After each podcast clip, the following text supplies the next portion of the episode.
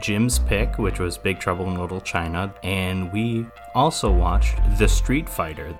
But to break this curse, he has to find and marry a Chinese girl with green eyes and then kill her to appease this emperor that placed the curse on him like 2,000 years ago. He has to pull an O.J. Simpson.